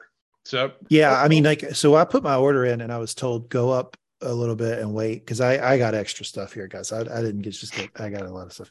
mhm. And and anytime they tell me that, I know I'm going to get good fries because that's when you're wait. They, that's when they're going They- to take a They break. got fresh fries. you. Yeah. and for McDonald's, it's like it's a night and day thing. Like if it's fresh out of the the fryer, it's like a fresh ba- like they are probably like some of the better French fries that I can find anywhere, even like sit down restaurants. But if they start to get cold, they they really do drop off a cliff really fast. Uh, I give McDonald's the same grade as I do the movie, uh, which is an A minus. It's like what amazes me about McDonald's is that like no matter where you go, there's a fucking McDonald's on the side of the the on a corner that like is within minutes from you that you can get the same tasting shit that's readily available all the time at this extremely cheap price. It's just like the mechanics of that, the operations of that constantly impress me. And I can draw a parallel to the fast movies because you can always go back to the fast movies. They always are of the same quality. They produce mm-hmm. one every couple years. They you, you can always sit back in the theater, roll your eyes in the back of your head, and just unplug for a while and watch people race cars around skyscrapers and all kinds of crazy shit. So they're, they're it's actually like that. A, it's a brilliant premise for this podcast because it's just fun to like watch these silly movies and eat fast food. But also, like, there is a connection it, for me in a weird way to like, oh, this is like a mass produced commodity that's always available, that always has this base level of quality that I can always enjoy. I will say that the cost of certain things at McDonald's surprised me. Yeah, I was So- curious about that. Does everyone have their receipts? Uh, well, but the other wild thing is, I got three sandwiches delivered, and it was cheaper to do that than the Grimace birthday meal. Going to pick Is it a up.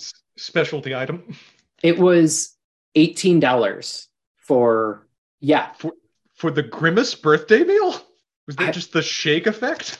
There's something else Yeah. going on there. That does it. That that's that's not eighteen dollars. It it's is almost my entire bill. yeah. It, like I have else- no idea what going it on there. was. It was like this is wild. And it would have been thirty dollars had I had it delivered. And I was just like, this is complete insanity. I have no idea what's going on. The sandwiches were cheaper to get them delivered. Yeah, I mean, like I, I think the cost has gone up in recent years, like everything. But Yeah. like generally, you can get like really good tasting food for like less than five bucks for a meal, and like it's every fucking where, and it's always available, and it's just this base level of quality, which I think is like always really impressed me about fast food and fascinated me that they're able to pr- produce it on this scale at this quality at this price. So Spencer, how much was yours? Uh, I got mine might be a little bit affected because I got a large for the Big Mac uh, meal, but total for me for the large Big Mac meal, fish fillet, cheeseburger, four nuggets was 2018. The Grimace so that- birthday meal is supposed to be ten dollars. It absolutely was not. You got jacked. It says it's supposed to Yep. be ten bucks, and it includes what a Big Mac, It was a Great. Big, Big Mac or 10 piece chicken nugget. berry Fries berry and a flavored shake. shake. Yeah. Um, I don't know. This is saying it's supposed to be ten dollars. Oh, here you go. Yahoo has a article four days old. Why is the McDonald's Grimace meal so expensive? Here's what you can buy instead. Well, uh, poor life choices. What can I say? Uh, Would be in a Yahoo News writer uh, who asked for that story. I would. Are you kidding me? If you pay me to fucking write articles about fast food, I quit my job tomorrow. Uh, There's a there's a lot of articles where, where it's like they just pay a journalist to go try every single menu item at a Fuck particular fast food place and just rank them and review each i- each item. Your job in the future, sir? I would. I- If I volunteer as tribute, I think I would be good at that. I think I would, I think it'd be I would trust fantastic. your reviews. yeah. Um, I just also would would call it. You probably aren't going to be putting a lot of money towards that 401k. Um, Yeah, that, probably that isn't a job. very high paying job. Maybe it's a retirement gig. Maybe it's like first retirement. do it for the love. Do it for the love of the game. That's right. That's why I'm doing this podcast. Do- All right. Anything else you want to say before we wrap up? Do it for the the local paper. Uh, Anything now, else? I'm, I'm looking forward to. I'm presuming we're doing Too Fast, Too Furious next. If we're going through all of these, uh, Mhm. I'll, I'll I'll be very curious to see your opinions about what we're going to pair that fast food with. I already have an, an idea. If food you guys, wise. if you guys will let me let me do the fast food, I, I would love to. I'd love to give an option here. Please tell us.